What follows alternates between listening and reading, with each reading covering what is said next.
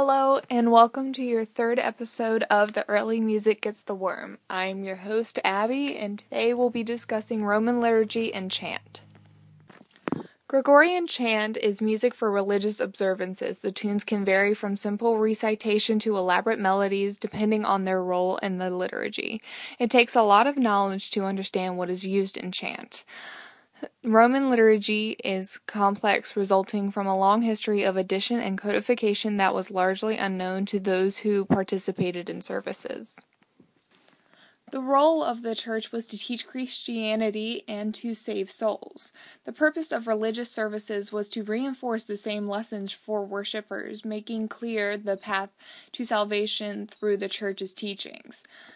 This purpose was served chiefly by the liturgy the texts that were spoken or sung, and the rituals that were performed during each service. The role of the music was to carry those words, accompany those rituals, and inspire the faithful. Every year, the church commemorated each event and or saint with a feast day in a cycle known as the church calendar. The most important feasts are Christmas and Easter, both preceded by periods of preparation and penitence. Advent begins four days, four Sundays before Christmas, and Lent starts on Ash Wednesday, 46 days before Easter. The most important service in the Roman Church was the Mass.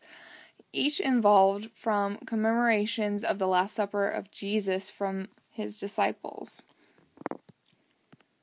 The Mass is performed every day in monasteries, convents, and major churches, on Sundays in all churches, and more than once on the most important feast days. The texts for certain parts of the Mass vary from day to day and are collectively called the proper of the Mass.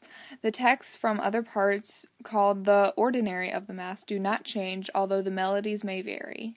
The proper chants are called by their function, and the ordinary chants by their initial words.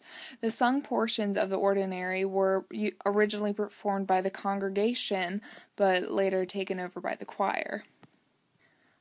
Early forms of the ceremony that became the Mass fell into two parts.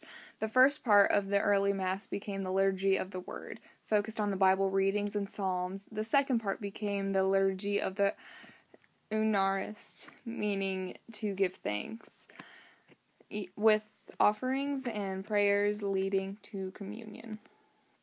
Early Christians usually prayed or sang psalms throughout the day, either in private or public gatherings. The office was a series of eight services that, since the early Middle Ages, have been celebrated daily at specific times. Office observances include several psalms, each with an antiphon, uh, chant sung before and after the psalm lessons, with musical responses called responsitories, hymns, canticles, poetic passages from parts of the Bible other than the book of Psalms, and prayers. The most important office services are Matins, Lauds, and Vespers. Text and music for services were gathered in books copied by scribes in the Middle Ages and later printed under church authority. Texts for the Mass are in a book called the Missal, and the chants are in the Gradual. Texts for the office are collected in the Breviary, the music, and the Antiphoner. In the late 19th and early 20th centuries, the Book of Common Use was issued, which contains the most frequently use texts and chants for the off- Mass and office. Gregorian chants are very diverse in style, with varying approaches to performance, treatment of the text, and melodic character.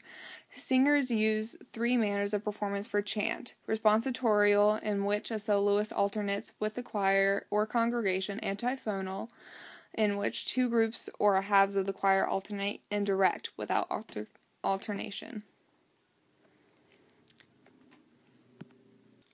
There are also three styles of setting texts: chants in which almost every syllable is a single note, called syllabic; chants in which syllables carry on one to six notes are also called neumatic; long melodic passages on a single syllable are melismas; and chants that feature them are melismatic.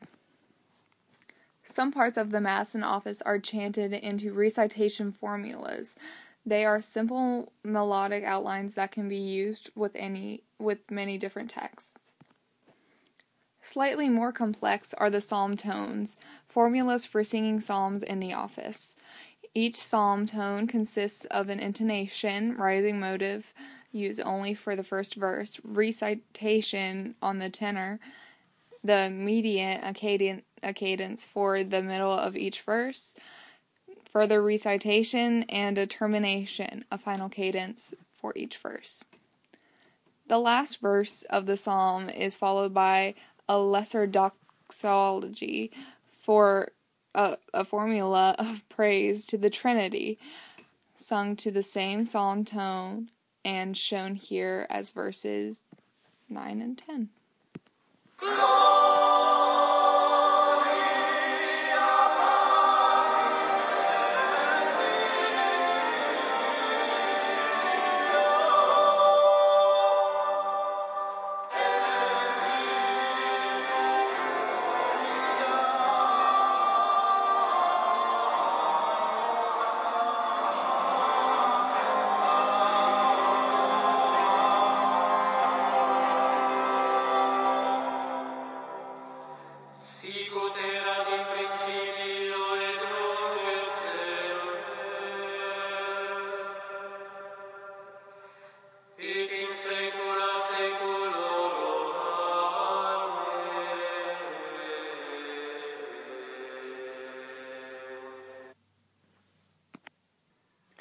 The addition of this brief, brief text puts the psalm from Hebrew scriptures firmly into a Christian framework.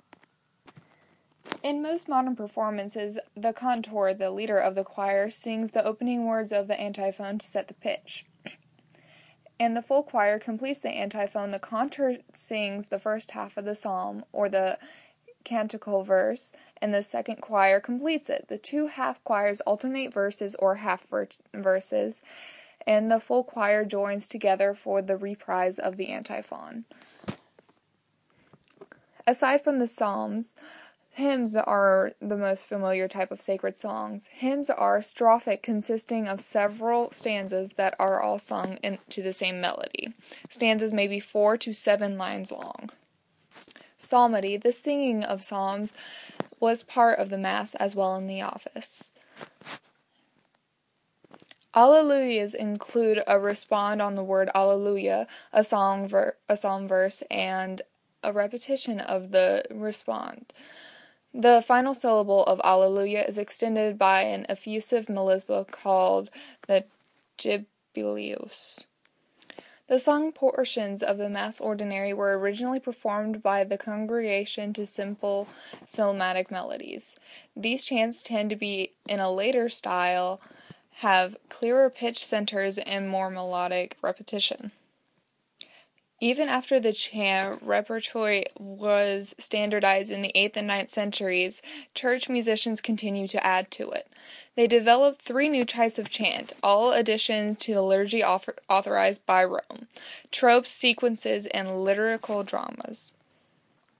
A trope expanded an existing chant in one of three ways by adding new words and music before the chant and often between phrases, melody only, extending the melismas or adding new ones, or text only. The sequences are syllabic, syllabically to a text that is mostly in couplets and are after sung the Alleluia at Mass. And lastly, lyrical dramas. Although not strictly part of the liturgy, they were linked to it, recorded in liturgical books, and performed in church with processions and stylized actions. Women were excluded from the priesthood, and as the choir took over the singing and services, women were silenced in church. Hildegard of Bingen achieved great success as a prioress and abbess of her own convent as a writer and composer. Most of her songs praise the Virgin Mary, the Trinity, or, lo- or local saints. Hildegard claimed that her songs, like her prose writings, were divinely inspired. And that is all for this episode of The Early Music Gets the Worm. Thank you for listening, and I hope you have a good day. Cause I